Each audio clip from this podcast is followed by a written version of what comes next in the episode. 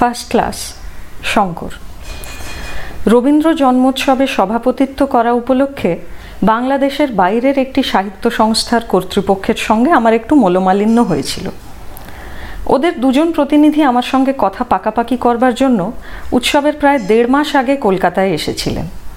আমি যেতে রাজি হওয়ায় ওদের একজন পকেট থেকে কয়েকখানা দশ টাকার নোট বার করে আমার দিকে এগিয়ে দিয়ে অত্যন্ত সংকোচের সঙ্গে বলেছিলেন আপনার ফার্স্ট ক্লাসের ট্রেন ভাড়াটা রেখে যেতে চাই। আপনি যদি অনুগ্রহ করে এখান থেকে টিকিট কেটে ট্রেনে চেপে বসেন, তবে ওখানে আমরা আপনাকে নামিয়ে নেব। আমি রাজি হইনি। বলেছিলাম, না না, ওসব হয় না। টাকাটা নিয়ে রাখি, আর শেষে যদি আমার যাওয়া না হয়ে ওঠে? ওরা বলেছিলেন, তাতে কি হয়েছে? তেমন যদি হয়, টাকাটা ফেরত দিয়ে দেবেন। কিন্তু আমি বেশ বিরক্তভাবে জানিয়ে দিয়েছিলাম যে ওদের কেউ যদি কলকাতায় এসে আমাকে নিয়ে যেতে পারেন, তবেই আমার যাওয়া হবে। ফার্স্ট ক্লাসের গাড়ি ভাড়া আমি এখন থেকে নিজের কাছে রাখতে পারব না। ওরা আর প্রতিবাদ করেননি এবং শেষ পর্যন্ত নিরুপায় হয়ে ডবল খরচ করে কলকাতায় লোক পাঠিয়ে আমাকে নিয়ে গিয়েছিলেন।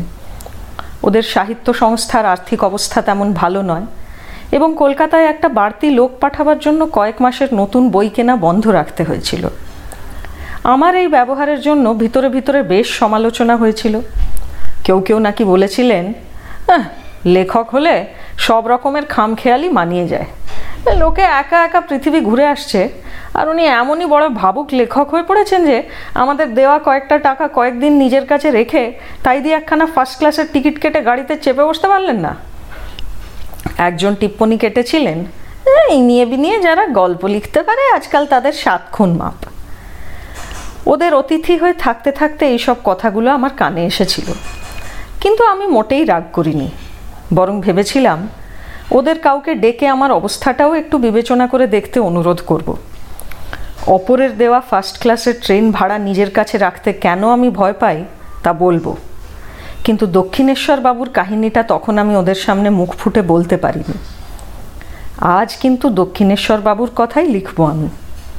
এই লেখা নিশ্চয় সাহিত্য সংস্থার দু একজন কর্তৃপক্ষের নজরে পড়বে। এবং তারা যদি পড়া শেষ করে আমাকে ক্ষমা করেন, তবে তাদের কাছে চিরকৃতজ্ঞ থাকব। ইট, কাঠ, পাথরে পাথরে গড়া সভ্য মানুষের এই পৃথিবীতে কত অদ্ভুত সৃষ্টিকেই তো দেখলাম। সুদীর্ঘ দুর্ভাগ্যের কণ্টকময় পথে কত বিচিত্র মানুষের অযাচিত ভালোবাসা পেয়ে ধন্য হলাম। কর্মক্লান্ত দিনের শেষে সন্ধ্যার অলস অবসরে আজও তাদের কথা চিন্তা করতে আমার খুব ভালো লাগে। মনে হয়, ওরা যেন আমার সামনেই দাঁড়িয়ে রয়েছে। আর আমি যেন পথ ভুলে গিয়ে ওদের সঙ্গ সুখ অনুভব করছি। কিন্তু দক্ষিণেশ্বর বাবুকে আমার মোটেই ভালো লাগে না। খোঁচা খোঁচা দাড়িওয়ালা, ময়লা ধুতি ও ছেঁড়া কেডসের জুতো পরা দক্ষিণেশ্বর বাবুর দেহটা আমার চোখের সামনে ভেসে উঠলেই আমি ভয়ে আঁতকে উঠি। মনে হয় দক্ষিণেশ্বর বাবুর এই রোগা ছোট্ট পঁয়তাল্লিশ বছরের দেহটা নড়তে নড়তে আমার খুব কাছে এগিয়ে আসছে। ওর নিরুপায়, নিরীহ, একজোড়া চোখের দৃষ্টি আমার মুখের উপর রেখে দক্ষিণেশ্বরবাবু বলছেন, তুমি? তুমিও এই কথা বললে? অথচ ব্ল্যাক মার্কেটে এক পোয়া চিনি কেনবার জন্য আটানা পয়সা আমিই তোমাকে দিয়েছিলাম। দক্ষিণেশ্বর বাবু আমার জীবনের প্রথম সহকর্মী। তখন আমার বড়ই দুর্দিন। কাজের ধান্দায় সমস্ত কলকাতা শহর চষে ফেলেও কিছু সুবিধা করতে পারছিলাম না। একজন উপদেশ দিয়েছিল, একখানা পুরনো টাইপরাইটার নিয়ে হাওড়া কোর্টের সামনে গাছতলায় বসে পড়ো। যদিও কম্পিটিশনের বাজার, তবুও দিনে দেড়টা দুটো টাকা রোজগার হয়ে যাবে। সেকেন্ড হ্যান্ড টাইপরাইটার কিনতে গেলেও বেশ কিছু টাকা লাগে এবং সে টাকা আমার কাছে ছিল না। বছরখানেক যে কোনো কাজ করে সদেড়েক টাকা জমাতে পারলে যদি আমার পক্ষে কোর্টের টাইপিস্ট হওয়া সম্ভব নয়। সেই সময়ই শালকিয়া রামঢ্যাং রোডের এক পানওয়ালা আমাকে মিস্টার রাজপালের সঙ্গে আলাপ করিয়ে দেয়। এই পানওয়ালা সন্ধ্যাবেলায় লুকিয়ে বেআইনি মদ বিক্রি করত এবং সেই ব্যবসা সূত্রেই রাজপালজির সঙ্গে ওর পরিচয়। সাদা হাফ শার্ট, সাদা হাফ প্যান্ট, সাদা মোজা ও জুতো পরা ভদ্রলোককে দেখলে হঠাৎ মনে হবে বুঝি নেভির কোনো বড় অফিসার। কিন্তু শুনলাম, উনি কারুর চাকরি করেন না, নিজেরই ব্যবসা আছে। গ্র্যান্ড ট্রাঙ্ক রোডের উপর জনৈক মাড়োয়ারির প্রাসাদ ওপম অট্টালিকা আছে। এইখানেই রাজপালজি আছেন। শুনলাম, এই মাড়োয়ারির কলকাতা শহরে এইরকম আরও খান দশেক বাড়ি আছে। তাছাড়াও বিরাট ব্যবসা। রাজপালজির সঙ্গে এই মাড়োয়ারি নাকি আরও নতুন ব্যবসা খুলবেন? ব্যবসা খুলুন চাই, না খুলুন, আমার একটা চাকরি হলেই বেঁচে যাই। এবং রাজপাল বোধহয় তা বুঝতে পেরেছিলেন। তাই বললেন, এখন মাসে উনিশ টাকা করে দেব। তারপর যদি কাজ দিয়ে খুশি করতে পারো, তাহলে এই উনিশ টাকাই যে বেড়ে বেড়ে কোথায় দাঁড়াবে, জানি না। হয়তো কিছুদিনের মধ্যেই তুমি মাসে চব্বিশ পঁচিশ টাকা রোজগার করতে আরম্ভ করবে। রাজপাল সাহেবের কোম্পানির আমি টাইপিস্ট। মারোয়ারিদের এই বিশাল বাড়িটাতে আমাকে আসতে হয় এবং সেইখানে প্রথম দিনেই ওর অ্যাকাউন্টেন্ট দক্ষিণেশ্বর বাবুর সঙ্গে পরিচয় হলো। আমাকে বসিয়ে রেখে রাজপাল ডাকলেন ডাকিন বাবু সঙ্গে সঙ্গে এক ভদ্রলোক ঘরের মধ্যে এসে ঢুকলেন। আমাকে দেখিয়ে হাতের ছোট্ট লাঠিটা ঘোরাতে ঘোরাতে রাজপাল ভদ্রলোককে বললেন, এই নয়া আদমি লিয়ে লিয়েছি, এইবার থেকে তোমার কাজ কমে গেল। দক্ষিণেশ্বরবাবুর মুখের দিকে সেই প্রথম তাকালাম। মুখে সজারুর মতো খোঁচা খোঁচা সাদা কালো মেশানো সপ্তাহখানেকের পুরনো দাড়ি। লম্বায় পাঁচ ফুটের বেশি হবেন না। রাজপাল সাহেবের সামনে যান উনি যেভাবে দাঁড়িয়েছিলেন, তাতেই বোঝা যায় ওকে বেশ ভয় পান। ওর সামনে আমার সঙ্গে কথা বলতেও যেন ভয় পেলেন। ময়লা শার্টের হাতাটা কনুই পর্যন্ত গোটানো, হাতের শিরাগুলো পর্যন্ত ফোলা ফোলা। ভদ্রলোক আমার দিকে তাকিয়ে কেমন অসহায়ভাবে হাসলেন। রাজপাল তার বাজখাঁই গলায় হুঙ্কার দিয়ে হিন্দিতে যা বললেন, তার মানে দাঁড়ায়, আর ডাকিনবাবু, মেয়েদের মতো অমন মুখ বুঝে দাঁড়িয়ে রয়েছে কেন? কথা বলো। আদমি যদি পছন্দ না হয়ে থাকে, তাও বলো। এ ব্যাটার পিছনে তিনটে লাথি মেরে রাস্তায় বার করে দিয়ে অন্য আদমি নিয়ে আসছি। বলে কি লোকটা? আমি তো চমকে উঠেছি। কিন্তু এর আগে কোনো দিন চাকরি করিনি। আমাদের বংশেও কেউ কখনো চাকরির ধার দিয়ে যায়নি। মনকে বোঝালাম, আপিসে বোধহয় সাহেবরা এইভাবেই কথা বলেন। এতে দুঃখ করবার কিছু নেই। কিন্তু সঙ্গে সঙ্গে ভয় হলো, ডাকিনবাবু যদি আমাকে পছন্দ না করেন, যদি সোজা বলে দেন, না, ছোড়াটাকে আমার ভালো লাগছে না। তাহলে মাস মাস উনিশটা টাকা তাও বোধ হয়ে গেল। ডাকিনবাবু কিন্তু কিছুই বললেন না। যেমনভাবে লোকে বলির পাঁঠা যাচাই করে, সেইভাবে আমাকে খুঁটিয়ে খুঁটিয়ে দেখলেন। তারপর সম্মতিসূচক ঘাড় নাড়লেন। রাজপাল এবার ছড়ি হাতে কাজে বেরিয়ে পড়লেন। বেরিয়ে যাওয়ার আগে ওর লাল এবং গোল গোল চোখ দুটো পাকিয়ে বললেন, ডাকিনবাবু, পোস্ট কার্ডগুলো আপনি তাহলে আজই লিখে ফেলুন। রেশন আনতে আপনাকে যেতে হবে না, নয়াবাবু যাবে। রেশন আনা? হ্যাঁ তাও করতে হবে। দুখানা রেশন কার্ড দিয়ে ডাকিনবাবু বললেন, খুব সাবধান কিন্তু, সাহেবের সন্দেহ হলেই দাঁড়িপাল্লায় মাল ওজন করবেন। শুনে আমি অবাক হয়ে গিয়েছি। আমি কি চোর যে ওর রেশনের মাল চুরি করতে যাব? আমার মুখের দিকে তাকিয়ে ডাকিনবাবুর বোধহয় একটু মায়া হলো। বললেন, আমার উপর তো রাগ করে লাভ নেই, লোকটাকে তো চেনেন না। ভয় পেয়ে ফিসফিস করে বললাম, কেন? দুদিন থাকুন। সব বুঝতে পারবেন। ডাকিনবাবু ঢোক গিললেন। তারপর আরও আস্তে আস্তে বললেন, ডেঞ্জারাস লোক হুন্ডা শেষ কথাটা ওর বলবার ইচ্ছা ছিল না। নিজের অজান্তেই মুখ দিয়ে বেরিয়ে যেতে ভয়ে থরথর করে কাঁপতে লাগলেন। আমার হাতটা দু হাতে চেপে ধরে প্রায় কাঁদো কাঁদো হয়ে বললেন, দোহাই আপনার। যেন বলে দেবেন না, তাহলে আমাকে টুকরো টুকরো করে কেটে ফেলবে।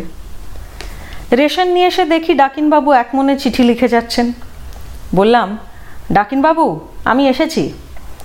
উনি এবার আমার মুখের দিকে তাকালেন। চশমাটা নাকের ডগা থেকে নামিয়ে বললেন, আপনিও আমাকে ডাকিনবাবু বলবেন? ও বেটা পাঞ্জাবি না হয় উচ্চারণ করতে পারে না, কিন্তু আমার আসল নাম দক্ষিণেশ্বর চাটুর্যে। আমি বললাম, আমার অপরাধ হয়ে গিয়েছে, এখন থেকে আপনাকে দক্ষিণেশ্বরবাবু বলেই ডাকবো। দক্ষিণেশ্বরবাবু যেন বেশ খুশি হলেন। বললেন, ভগবান তোমার মঙ্গল করুন। এখন গোটা কয়েক চিঠি লিখে ফেলো দেখি। চিঠি লিখতে বসলাম। কিন্তু সেই সব চিঠিগুলোর কথা মনে পড়লে আজও আমার ভয় পায়। সেই সব চিঠির যে কোনো একটার জন্য আমাকে জেলে পচতে হতে পারত। ভাগ্যিস আমার হাতের লেখা কেউ চিনত না। কিন্তু আমার হাতে লেখা দু একটা উড়ো চিঠি আজও বড়তলা কিংবা কটন স্ট্রিটের মারোয়ারিদের কাছে সযত্নে রাখা আছে কিনা কে জানে? থাকলে আজও আমার বিপদে পড়বার সম্ভাবনা রয়েছে। কয়েকদিনের মধ্যেই সভয়ে আবিষ্কার করলাম রাজপালজি যাতা বস্তু নন। সাধারণ লোককে ঠকিয়ে এক শ্রেণির মারোয়ারি পয়সা করে। আবার তাদের ঠকিয়ে পয়সা হাতাবার জন্য রাজপালের মতো ঘাঘু পাঞ্জাবি রয়েছেন চস্ত ইংরেজি বলিয়ে কইয়ে। কথাবার্তায় যে কোনো ঝানু ব্যবসাদারকেও গলিয়ে জল বার করে দিতে বেশিক্ষণ লাগে না। তাদেরই একজনকে পটিয়ে এই রাজপ্রাসাদে উঠেছেন তিনি। একটা পয়সাও ভাড়া লাগে না। উল্টে দারোয়ানরা ঢুকতে বেরোতে সেলাম ঠোকে। কিন্তু বড় বাজারের গদিওয়ালারা ঠকবার জন্য বসে নেই। হাঁড়ি কাঠের মধ্যে তাদের মাথা গলাতে বেশ উচ্চমার্গের বুদ্ধির প্রয়োজন। সেই জন্যই সনামে বেনামে বহু চিঠি লিখতে হয়। হয়তো রাজপালজির নজর পড়ল কয়ের উপর। তাহলে প্রথমেই উনি কয়ের কাছে যাবেন না? কাজ আরম্ভ করলেন গয়ের উপর। বেনামে তাকে লিখলেন, আপনি ঘ সম্বন্ধে সাবধান। কায়দা করে ঘয়ের সঙ্গে আলাপ করে রাজপাল হয়তো ক্রমশ গয়ের দিকে এগোবেন। তারপর কত রকমের সূক্ষ্ম জাল বুনে উনি যে ককে ফাঁদে ফেলবেন, সে এক সুদীর্ঘ রহস্য কাহিনীর বিষয়বস্তু। সময় পেলে ভবিষ্যতে তা লেখা যাবে। কিন্তু সে গল্পের সঙ্গে দক্ষিণেশ্বর বাবু বা আমার বিশেষ কোনো সম্বন্ধ নেই। আমরা কেবল নিমিত্ত মাত্র। ওর কথা মতো হাতে কিংবা টাইপরাইটারে রোজ কয়েকখানা চিঠি লিখলেই আমার মাসের মাইনেটা জুটে গেল। বড় জোর দু একটা বেনামা টেলিফোন, তাও করেছি। কিন্তু দক্ষিণেশ্বর বাবু ওর অনেক কাজ। সারাদিনই মুখ বুঝে কাজ করেন আর সাহেবের ডাক হলেই ভয়ে থরথর করে কাঁপতে আরম্ভ করেন। উনি রাজপাল কোম্পানির অ্যাকাউন্টেন্ট কিন্তু মাইনে কত জানেন? তিরিশ টাকা। প্রথমে শুনে আমিও অবাক হয়ে গিয়েছিলাম। আমার না হয় অভিজ্ঞতা নেই, তাই উনিশ টাকাতেই ঢুকে পড়েছি। তাও কিছু চিরকাল থাকব না। টাইপে হাতটা একটু সরলেই অন্য জায়গায় পালাবো। কিন্তু দক্ষিণেশ্বর বাবু উনি তো কাজ জানেন। উনি কেন পড়ে আছেন? দক্ষিণেশ্বর বাবুকে আমি মোটেই বুঝতে পারতাম না। কখনো হাসতে দেখিনি ওকে। সারাক্ষণই গুম হয়ে বসে আছেন। আর সারা পৃথিবীকেই যেন ভয়ের চোখে দেখছেন। শুধু সাহেবকে নয়, আমাকে, এমনকি বাড়ির দারোয়ানদের পর্যন্ত উনি ভয় করতেন। যেন ওরা এখনই ওকে ধরে মারবে, ওর ওপর অত্যাচার করবে। আর রাজপাল সাহেবও যা ব্যবহার করতেন ওর সঙ্গে, রেগে উঠে একদিন বললেন, উল্লু কাহাকা রাম ছাগলের মতো এক মুখ দাড়ি হয়েছে কেন? এইখানেই শেষ নয়। তার পরের কথাগুলো কলমের ডগা দিয়ে লেখাও যায় না। দক্ষিণেশ্বরবাবু কিন্তু কোনো প্রতিবাদই করলেন না। বরং ওর পায়ে ধরে কুকুরের মতো কেউ কেউ করতে লাগলেন। বললেন, এবারের মতো ছেড়ে দিন হুজুর, আমি এখনই দাড়ি কামিয়ে আসছি। রাজপাল সাহেবের রাগ তখনও কমেনি। দক্ষিণেশ্বর বাবুর মাথায় একটা চাঁটি মারলেন আর সঙ্গে সঙ্গে উনি ছুটে বেরিয়ে গেলেন। এ কোন পৃথিবীতে এলাম? আমার শরীর তখন থরথর করে কাঁপছে। কিন্তু ওমা, যার জন্য এত ভাবছিলাম, দেখলাম তার কিছুই হয়নি। রাস্তায় ইটের ওপর বসে দাঁড়ি কামিয়ে একটু পরে ফিরে এসেই দক্ষিণেশ্বরবাবু নিজের গালে হাত ঘষতে লাগলেন। আমাকে জিজ্ঞাসা করলেন, এ দেখো তো, কেমন কামানো হয়েছে? ছ পয়সা নিয়ে নিল। রাজপাল সাহেব যে ওকে চাঁটি মেরেছেন, ওকে অশ্লীল ভাষায় গালাগালি দিয়েছেন, তা উনি যেন ভুলেই গিয়েছেন। নিজের জামাটার দিকে তাকিয়ে বলেছেন, যখন রেশন আনতে যাবে, তখন আমার জন্য একটা দু পয়সা দামের সাবান কিনে এনো তো ভাই। নিজের জামাটা দেখিয়ে বললেন, তিন হপ্তা কাঁচা হয়নি। কোন দিন আবার সাহেবের নজরে পড়ে যাব, তখন গতবারের মতো কান ধরে ওঠবোস করাবেন।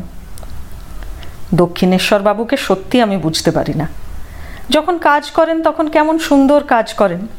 কিন্তু অন্য সময় মনে হয় উনি হাবা বোবা কোনো সর্বনাশা অসুখে যেন বুদ্ধিবৃত্তি ব্যক্তিত্ব একেবারে নষ্ট হয়ে গিয়েছে। দক্ষিণেশ্বর বাবুর বাড়িঘর নেই, সাহেবের ওইখানেই থাকেন।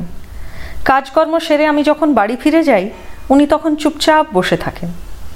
এত দুঃখ, এত অভাব অনটনের মধ্যে তবুও আমার নিজের একটা সংসার আছে। সেখানে আমার বিধবা মা, আমার নাবালক ভাই বোনদের সঙ্গে সন্ধেবেলায় গল্প করেও আনন্দ পাই। আমরা সবাই মিলে স্বপ্ন দেখি চিরদিন কিছু আমাদের দুঃখ থাকবে না। কিন্তু দক্ষিণেশ্বর বাবু ওর তো কিছুই নেই। একবেলায় ছাতু আর একবেলায় দরোয়ানদের কাছে খরচ দিয়ে চাপাটি আর একটা তরকারি খান উনি। কোথাও বেরোন না উনি। জিজ্ঞাসা করেছি, সন্ধ্যাবেলায় তো কোনো কাজ থাকে না, তখন কি করেন? কি আর করব ভাই? তিনতলায় ছাদে গিয়ে বসে থাকি। সেইখান দিয়ে হাওড়া স্টেশনের রেল লাইন দেখতে পাওয়া যায়। ট্রেনগুলো দেখি। আমাদের বাড়িতে যাবেন একদিন? আমি বলেছি। উনি রাজি হননি। না, কারোর বাড়িতে যাওয়া আমার অভ্যাস নয়। মাকে একদিন বলেছিলাম, দক্ষিণেশ্বর বাবু যে কি খান, বড্ড কষ্ট হয়। সেই শুনে মা সিগারেটের কৌটো করে খানিকটা তরকারি আর গোটা কয়েক রুটি দিয়েছিলেন। সেদিন দুপুরে আমাদের সাহেবও বেরিয়ে গিয়েছিলেন। দুটোর সময় ওকে জোর করে ধরে আমার সঙ্গে টিফিনে বসালাম। কি আনন্দ করেই যে সে তরকারি খেলেন। খেতে খেতে হঠাৎ কেঁদে ফেললেন। হঠাৎ বললেন, তুমি আমাকে ভালোবাসো, তাই না? আমার চোখেও জল এসে গিয়েছিল। ওই কেঁচোর মতো লোকটার মধ্যেও তাহলে অনুভূতি আছে? বলেছিলাম হ্যাঁ দক্ষিণেশ্বর বাবু, আমি অন্তত আপনাকে ভালোবাসি। সেই দিন ওর দুর্বল মুহূর্তে দু একটা কথা শুনেছিলাম। আবিষ্কার করেছিলাম উনি ক্যালকাটা ইউনিভার্সিটির গ্র্যাজুয়েট। তা শুনে আমি তো চমকে উঠেছিলাম। উনি বোধহয় আমার মনের ভাব বুঝতে পেরেছিলেন। বলেছিলেন, ও, বিশ্বাস হচ্ছে না বুঝি? তড়াং করে নিজের চেয়ার থেকে উঠে পড়ে ওর ময়লা বিছানার মধ্য থেকে একটা তেল চিটচিটে খাম বার করেছিলেন। সেই খামের ভিতর থেকে একটা বিএ পাশের সার্টিফিকেট বার করে আমার মুখের উপর ছুঁড়ে দিয়েছিলেন। পালিয়ে আসবার সময় আর কিছু পারিনি, কিন্তু এই সার্টিফিকেটটা ঠিক নিয়ে এসেছিলাম, দক্ষিণেশ্বরবাবু বলেছিলেন। পালিয়ে আমার ঔৎসুক্য বেড়ে গিয়েছিল। কোথা থেকে পালিয়ে এসেছিলেন? কিন্তু তার উত্তরে এই কেঁচোর মতো মানুষটা যে সাপের মতো ফনা তুলে তেড়ে উঠবে তা ভাবতে পারিনি। ঘুষি বাগিয়ে আমার দিকে এগিয়ে এসে বললেন, তাতে তোমার দরকার কি? এইটুকু এঁচড়ে পাকা ছোকরা তোমার তাতে দরকার কি? আমি এমন আশ্চর্য হয়ে গিয়েছিলাম যে কথা পর্যন্ত বন্ধ হয়ে গিয়েছিল। ব্যাপারটা হয়তো আরও গড়াতো যদি না রাজপাল সাহেব ঠিক সেই সময়েই বাইরে থেকে ফিরতেন। মেজাজটা সাহেবেরও খারাপ ছিল। আর ওকে দেখেই দক্ষিণেশ্বরবাবু একমনে নিজের কাজ করতে লাগলেন। যেন কিছুই হয়নি। সেদিনটা আমারও খুব খারাপ ছিল। শুক্রবার যে রেশন আনার দিন, তা বেমালুম ভুলে মেরে দিয়েছিলাম। রাজপাল সাহেব তা জানতে পেরে একেবারে তেলে বেগুনে জ্বলে উঠলেন। বললেন শুয়োরকা বাচ্চা, তুমি লাট সাহেব হয়ে গিয়েছো? মনে করে রেশনের টাকাটা চেয়ে নিতে পারোনি? আর কোনো কথা না বলে ব্যাগ হাতে করে রেশন আনতে চলে গিয়েছি। কিন্তু সেই দিনই যে এমন বিপদ হবে, তা জানব কি করে? চাল আর গম দুটো থলেতে ঢুকিয়ে এক পো চিনির ঠোঙাটা বাঁহাতে নিয়ে রাস্তা দিয়ে আসছিলাম। হঠাৎ একটা সাইকেলওয়ালা কোথা থেকে এসে এমন ধাক্কা দিল যে আমি উল্টে পড়লাম। চিনির ঠোঙাটা ঠিকরে গিয়ে খোলা নর্দমার মধ্যে গিয়ে পড়ল। অফিসের শুকনো মুখে ফিরে আসছি। ভাগ্যিস রাজপাল সাহেব তখন আবার বেরিয়ে গিয়েছিলেন। দক্ষিণেশ্বরবাবু শুনে বললেন, সর্বনাশ হয়েছে। সাহেব হয়তো তোমাকে মেরেই ফেলবেন। ব্ল্যাক মার্কেটে চিনি পাওয়া যায়, কিন্তু এক পোয়ার দাম আটা না। মাসের শেষে এতগুলো পয়সা আমি কোথায় পাবো? আমি তো ঠকঠক করে কাঁপতে শুরু করেছি। আমার সেই অবস্থা দেখে দক্ষিণেশ্বরবাবু ধমকে উঠলেন, ভয় কি? চুরি জোর চুরি তো করনি। তারপর কি ভেবে নিজের বিছানার ভিতর থেকে একটা সিগারেটের টিন বার করলেন। সেখান থেকে একটা আধুলি নিয়ে আমাকে দিয়ে বললেন, যাও এখনই কিনে নিয়ে এসোকে যাও। আমি কেঁদে ফেলেছিলাম। কৃতজ্ঞতায় ওর হাতটা জড়িয়ে ধরেছিলাম। হাতটা ছাড়িয়ে নিয়ে মুখটা অন্যদিকে ঘুরিয়ে উনি বলেছিলেন, তুমি এখনও ছেলে মানুষ। ব্ল্যাক মার্কেট থেকে চিনি কিনে এনে আমি চুপ করে বসেছিলাম। মনে মনে ভাগ্যকে ধিক্কার দিচ্ছিলাম। ভাবছিলাম আমার না হয় উপায় নেই, লেখাপড়া শিখিনি, কাজ জানি না। কিন্তু এই বিয়ে পাশ করা লোকটা কেন এখানে তিরিশ টাকা মাইনেতে পড়ে রয়েছে? আর এই যে পালিয়ে আসার কথা বললে, সে কোথা থেকে? দক্ষিণেশ্বরবাবু এসে আমার পাশে বসলেন। আস্তে আস্তে হাত দুটো আমার কাঁধে রেখে বললেন, আহা, বেচারার দিনটা আজ খারাপ গেল? আমি জানতাম। যখনই আমাকে খাওয়াতে গিয়েছ, তখনই বুঝতে পেরেছিলাম আজ কিছু একটা হবেই। এইভাবেই জীবন চলছিল। বলবার মতো যে জীবনের কিছুই ছিল না। ইদানিং কিন্তু দক্ষিণেশ্বরবাবুর মধ্যে একটু পরিবর্তন দেখছিলাম। সারাক্ষণ গুম হয়ে থাকেন। সব সময় যেন কিছু চিন্তা করছেন। সাহেব একদিন ওকে গালাগালি করলেন, উল্লু শুয়ার কাঁকা। দক্ষিণেশ্বরবাবু হঠাৎ যেন রেগে উঠলেন। বললেন, আমি তোমার চাকরি করব না, আমি চলে যাব। রাজপাল সাহেব যেন অট্টহাস্যে ভেঙে পড়লেন। ওর হাঁড়ির মতো গোল মুখের গোল গোল বসন্তের দাগগুলো যেন চকচক করে উঠল। রুপেয়া? মেরা রুপেয়া, লেয়াও। আর দক্ষিণেশ্বর বাবু সঙ্গে সঙ্গে আবার যেন কেঁচো হয়ে গেলেন। কোনো কথা না বলে উনি সুরসুর করে ঘর থেকে বেরিয়ে এসে নিজের কাজ করতে আরম্ভ করলেন। সেদিন স্তম্ভিত হয়ে ওদের দুজনের নাটক দেখলেও কোনো প্রশ্ন করতে পারিনি। পরের দিন কাজ করতে এসে দেখি দক্ষিণেশ্বরবাবু ফুঁপিয়ে ফুঁপিয়ে কাঁদছেন। আমি সামনে গিয়ে দাঁড়াতেই উনি কান্না বন্ধ করে চোখ মুছতে লাগলেন। বললেন, কি ভুলই যে করেছি ভাই? আমি ফ্যাল ফ্যাল করে ওর মুখের দিকে তাকিয়ে রইলাম। উনি নিজের মনেই বললেন, বোধহয় কোনো দিনই ও টাকা আমি শোধ করতে পারব না। আপনি বুঝি টাকা ধার করেছিলেন সাহেবের কাছে? সে প্রশ্নের উত্তর না দিয়ে দক্ষিণেশ্বরবাবু বললেন, আমি যা করেছি ভাই, তুমি যেন কোনোদিন অমনভাবে নিজের সর্বনাশ করো না। কখনো পরের পয়সায় ফার্স্ট ক্লাসের ট্রেনে চড়ো না। আমি কিছুই বুঝতে না পেরে দক্ষিণেশ্বরবাবুর মুখের দিকে তাকিয়ে রইলাম। এবার ওর কাছে যা শুনলাম, তাতে অবাক না হয়ে উপায় ছিল না। নিজের খোঁচা খোঁচা দাড়িতে হাত বোলাতে বোলাতে দক্ষিণেশ্বরবাবু বললেন, আমাকে দেখে তোমার পাগলা পাগলা বোধ হয়, তাই না? কিন্তু চিরকাল ভাই আমি এমন ছিলাম না। আমারও সংসার ছিল, ছেলে মেয়ে ছিল। আমিও কোট, প্যান্ট, টাই পরে আপিস করতাম। পাঞ্জাবে থাকতাম তখন। কিন্তু ওখানকার রায়টে সব গেল। আমারই চোখের সামনে আমার ছেলে, মেয়ে, বউকে কেটে ফেলেছে। আমি কোনো রকমে পালিয়ে স্টেশনে এসেছিলাম। আমার কাছে তখন একটা আধলা ছিল না। পুরো একদিন কিছু খেতে পাইনি। এই স্টেশনেই তো রাজপালের সঙ্গে দেখা হলো। রাজপালও পালিয়ে আসছিল। আমার অবস্থা দেখে ওর বোধহয় দয়া হয়েছিল। বলেছিল তোমার কোনো ভয় নেই, আমি তোমাকে নিয়ে যাব। ট্রেনে তখন বেজায় ভিড়। কোথা থেকে কি করে ও দুখানা ফার্স্ট ক্লাসের টিকিট জোগাড় করে নিয়ে এলো।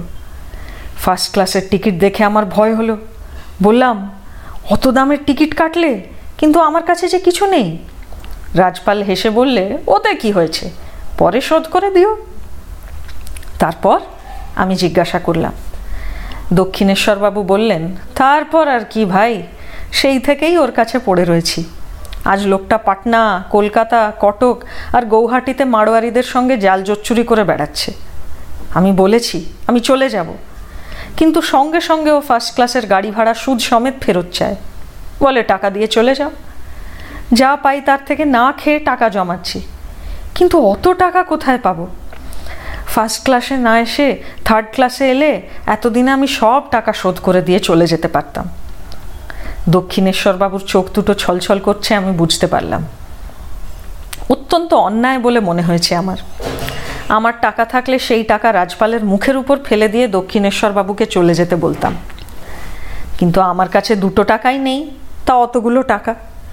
দক্ষিণেশ্বরবাবুকে জিজ্ঞাসা করেছি, সাহেব যে আপনার কাছে টাকা পায় তা বুঝিয়ে লিখিয়ে নিয়েছে?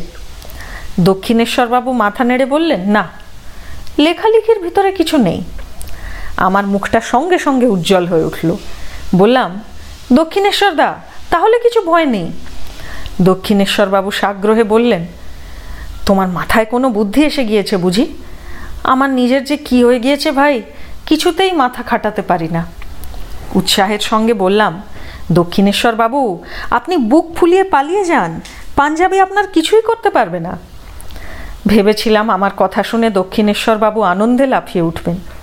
কিন্তু ঠিক উল্টো হলো। ভয়ে উনি যেন আতকে উঠলেন। চোখ বন্ধ করে বলতে লাগলেন, কালী কালী, মা ব্রহ্মময়ী, মা আমার, দেখিস আমাকে। আমার কোনো দোষ নেই। নেমো খারাপ নই আমি। ছোট ছেলে বুঝতে পারিনি, বলে ফেলেছে। আমি ওর হাবভাব দেখে ভয় পেয়ে গিয়েছিলাম। উনি চোখ খুলে গম্ভীরভাবে বললেন, যা বলেছ বলেছ। অমন কথা আর কখনো মুখে এনো না। সত্যি এরপর আমি আর কিছু ওকে বলিনি। নীরবে ওকে রাজপালের অত্যাচার সহ্য করে যেতে দেখেছি। মানুষ ঠকিয়ে লোকটা অত টাকা রোজগার করছে। সেই পয়সায় গাড়ি চড়ছে, মদ খাচ্ছে, সন্ধ্যাবেলায় বাড়িতে মেয়ে মানুষ এনে ফুর্তি করছে। তবু দক্ষিণেশ্বর বাবুর কাছে পাওনা গোটা কয়েক টাকা ছেড়ে দেবে না। তবু দক্ষিণেশ্বর বাবু ওকে গালাগালি করতেন না। বলতেন, ওর দয়াতেই তো পালিয়ে আসতে পেরেছি। লোককে আমি ঠকাতে পারব না। আমি বলেছি, টাকাটা শোধ দিতে আপনার আর কতদিন লাগবে? উনি ম্লান হাসলেন। এমনভাবে চললে এ জন্মে আর শোধ হবে বলে মনে হয় না ভাই। আমারও খুব রাগ হয়ে গিয়েছে। বলেছি, আপনারও দোষ আছে। ফার্স্ট ক্লাসে আসা আপনার উচিত হয়নি। জানেনই তো ওসব আমাদের জন্য নয়, ওসব বড় লোকদের জন্যে। যাদের অনেক টাকা আছে তারাই অমন গদিওয়াল গাড়িতে ঘুমিয়ে ঘুমিয়ে আসতে পারে। ঠিকই বলেছ ভাই। কিন্তু মানুষের যখন দুর্মতি হয়, তখন এমনিভাবেই হয়। না হলে তখনই তো আমার ভাবা উচিত ছিল যে ফার্স্ট ক্লাসে যেতে অনেক টাকা লাগে। দক্ষিণেশ্বরবাবু গম্ভীর হয়ে গেলেন। বাড়িতে ফিরে এসেও দক্ষিণেশ্বরবাবুর কথা আমি ভুলতে পারতাম না। মা যখন যত্ন করে আমাকে জল খাবার, চা এনে দিতেন, তখনই মনে পড়ে যেত গ্র্যান্ড ট্রাঙ্ক রোডের এক বিশাল প্রাসাদে একটা অন্ধকার খুপড়িতে একজন চুপচাপ বসে আছেন। আসলে বন্দি হয়ে আছেন। একবার ফার্স্ট ক্লাসের ট্রেনে চড়ে নিজেকে চিরদিনের মতো বন্ধক দিয়ে বসে আছেন ফার্স্ট ক্লাসের গাড়ি ভাড়ার টাকা সুদে বাড়ছে। প্রতি মুহূর্তে বাড়তে বাড়তে সেই টাকার বান্ডিল দক্ষিণেশ্বর বাবুর সমস্ত অস্তিত্বকে গ্রাস করছে। সামান্য একটু কষ্ট করে যদি সেদিন থার্ড ক্লাসে আসতেন দক্ষিণেশ্বর বাবু আজ তাহলে স্বাধীন হয়ে যেখানে ইচ্ছে ঘুরে বেড়াতে পারতেন। দক্ষিণেশ্বর বাবুকে বলেছি, কেন আপনি পড়ে রয়েছেন?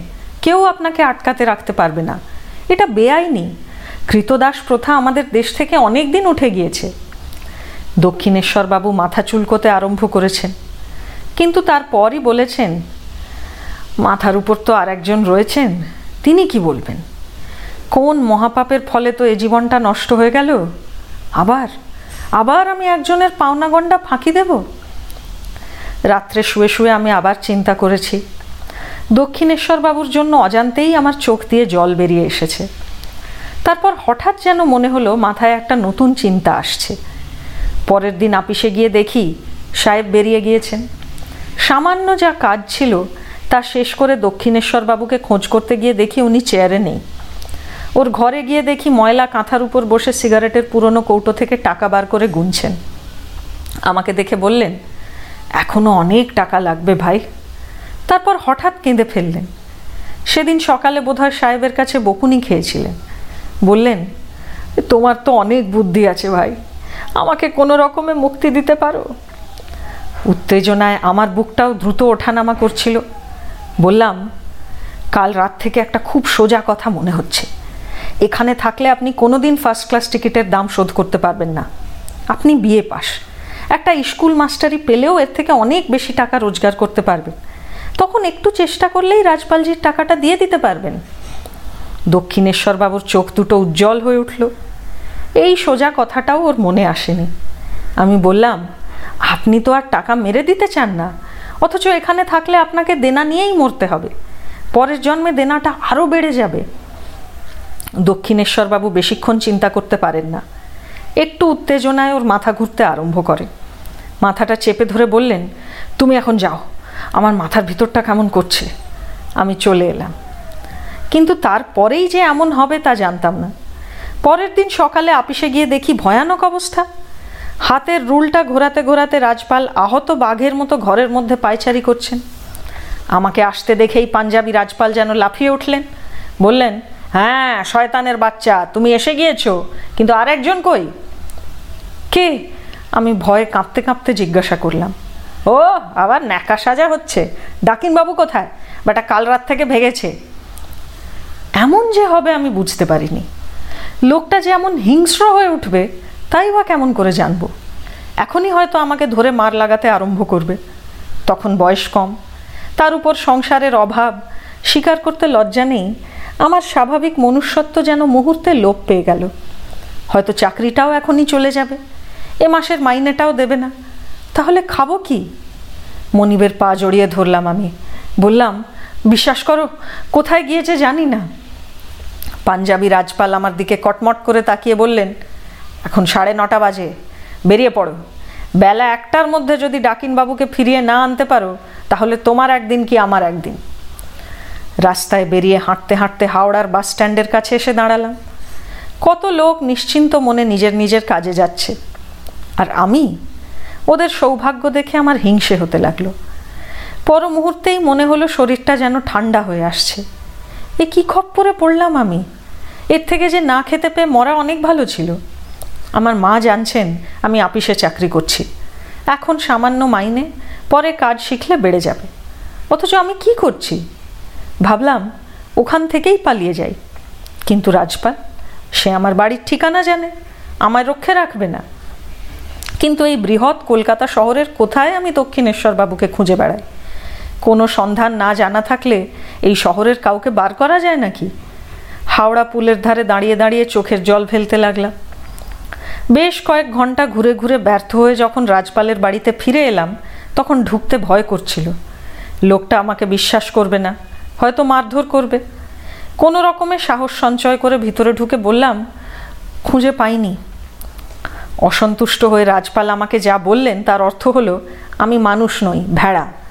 মানুষের বুদ্ধি থাকলে এই কলকাতা শহরের সব কিছুই খুঁজে বার করা যায়। কিন্তু ভেড়া আর ছাগলরা রুলের গোঁতা না খেলে কিছুই করতে পারে না। তারপর মাথায় সোলার টুপিটা চড়িয়ে নিজের জুতোটা বুরুশ দিয়ে ঝেড়ে রাজপাল বললেন, চলো আমার সঙ্গে। ও বেটাকে কেমন না খুঁজে পাওয়া যায় একবার দেখি।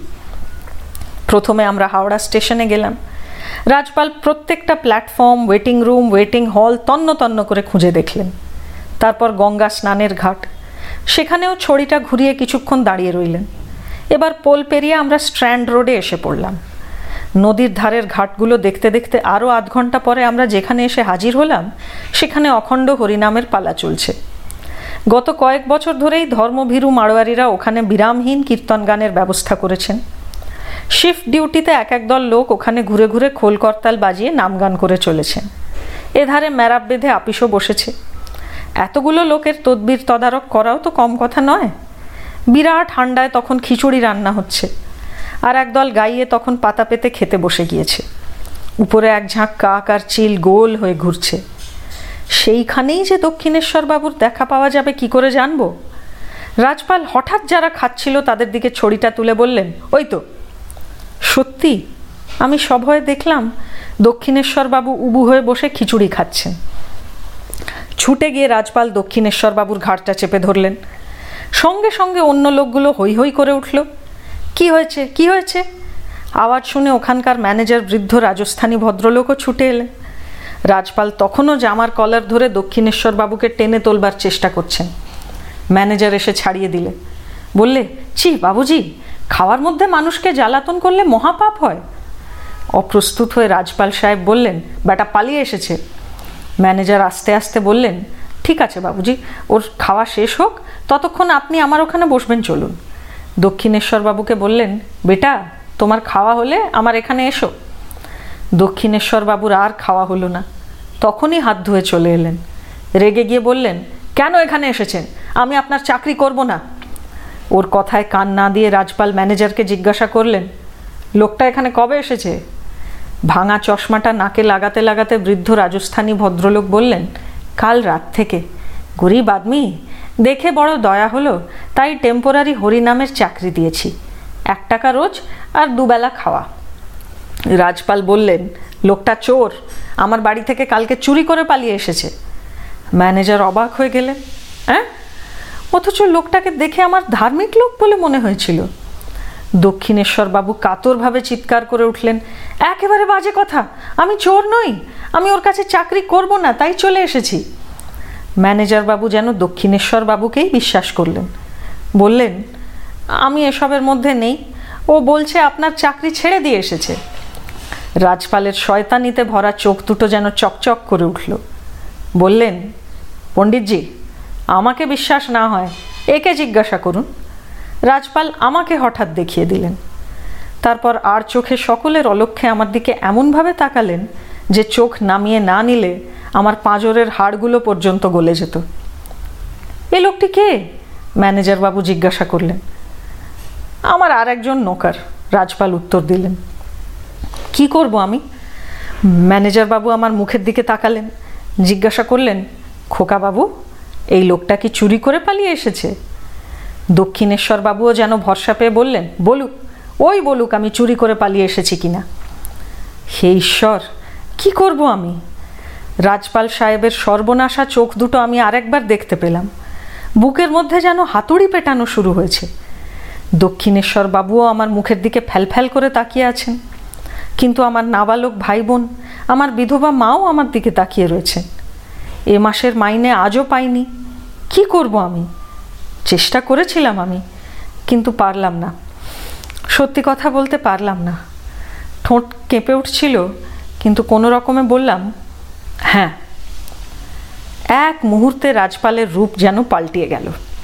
আনন্দে উৎফুল্ল হয়ে ম্যানেজারকে বললেন, তাহলে পুলিশের ব্যাপারে আপনাদেরও জড়াতে হয়। টাকা কড়িগুলো কোথায় লুকিয়ে রেখেছে সার্চ হওয়া প্রয়োজন। কিন্তু তা আমি চাই না। আমার চাকরের দোষে আপনাদের কষ্ট দিতে চাই না, বরং ওকে নিয়ে গিয়ে যা হয় করি।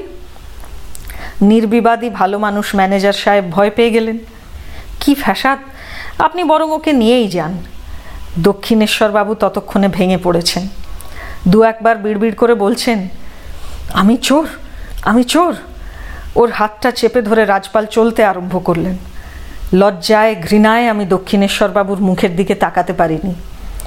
বাড়িতে গিয়ে রাজপাল দক্ষিণেশ্বর বাবুকে একটা ঘরের মধ্যে পুরে বাইরে থেকে বন্ধ করে দিলেন। বললেন, তোমার যা ওষুধ তা আমি ফিরে এসেই দেব। আমার সমস্ত দিনটা নষ্ট করে দিয়েছ। আমাকে বললেন আমি এখনই বেরোচ্ছি, ফিরতে দেরি হবে। তোমার কি কাজ আছে? বললাম, রেশন আনতে হবে। আমার উপর একটু খুশি হয়েই ছিলেন। বললেন, বাঙালবাবু পোলের তলা থেকে রেশন নিয়ে তোমাকে আর আপিসে ফিরতে হবে না। কালকে সকালে এখানে আসবার সময় মালগুলো নিয়ে এলেই চলবে। রাজপাল বেরিয়ে গেলেন। আমি ঘরের মধ্যে চুপচাপ বসে রইলাম। ভিতরের ছোট্ট বন্ধ ঘরটা দেখে আমার মনের যা অবস্থা হচ্ছিল তা বর্ণনা করবার মতো সামর্থ্য আজও আমার নেই। কিছুক্ষণ পরেই শুনতে পেলাম দক্ষিণেশ্বর বাবু আমার নাম ধরে ডাকছেন। বাবু আছেন নাকি? লক্ষ্মীটি ভাই একবার জানালার দিকে আসুন না। আমার যেতে খুব ইচ্ছে করছিল, কিন্তু যেতে পারিনি। একটু পরেই দক্ষিণেশ্বর বাবুর কাতর স্বর আবার শুনতে পেয়েছি। দয়া করে দরজাটা একবার খুলে দিন না। আমি পালিয়ে যাব না, শুধু একবার বাথরুমে যাব। কিন্তু আমার কোনো উপায় ছিল না। আমার কাছে চাবি নেই। আর থাকলেও হয়তো সাহস করতাম না। আমি আর সহ্য করতে পারছিলাম না। রেশন আনবার জন্য উঠে পড়লাম। দক্ষিণেশ্বর বাবুর গলার স্বর তখনও ভেসে আসছিল। কিন্তু সে ডাকে কে সাড়া দেবে? এই জনহীন বিশাল প্রাসাদের বাইরে দক্ষিণেশ্বর বাবুর স্বর গিয়ে পৌঁছবে না। পরের দিন সাড়ে নটার সময় এসে দেখি বাইরের দারোয়ান আমাকে ডাকছে। কাল রাত্রে সেই পাগলা বাবু নাকি নিজের ধুতিটা গলায় জড়িয়ে আত্মহত্যা করেছে। পুলিশ এসে গত রাত্রেই লাশ নিয়ে গেছে। রাজপাল সাহেবের কোনো ক্ষতিই হয়নি। পুলিশকে উনি বলেছিলেন, দেখুন না, লোকটার জন্য এত করলাম, তবু রাখতে পারলাম না। রায়টের পর ওকে যখন উদ্ধার করে নিয়ে এলাম, তখন থেকেই ওর মাথার ঠিক ছিল না। এতদিন পরে আজও যখন সেই ভয়াবহ দিনগুলোর কথা মনে পড়ে যায় আমি তখন চারিদিকে তাকিয়ে দেখি দক্ষিণেশ্বরবাবু কোথাও দাঁড়িয়ে আছেন কিনা। কারুর কাছে আগাম পয়সা নিয়ে ফার্স্ট ক্লাসের ট্রেনে চড়া আমার পক্ষে কোনোদিনই সম্ভব হবে না। আর আমি রাজপাল সাহেবের খপ্পর থেকে কীভাবে উদ্ধার পেলাম? সে কাহিনী অন্য এক সময়ের জন্য তোলা থাক।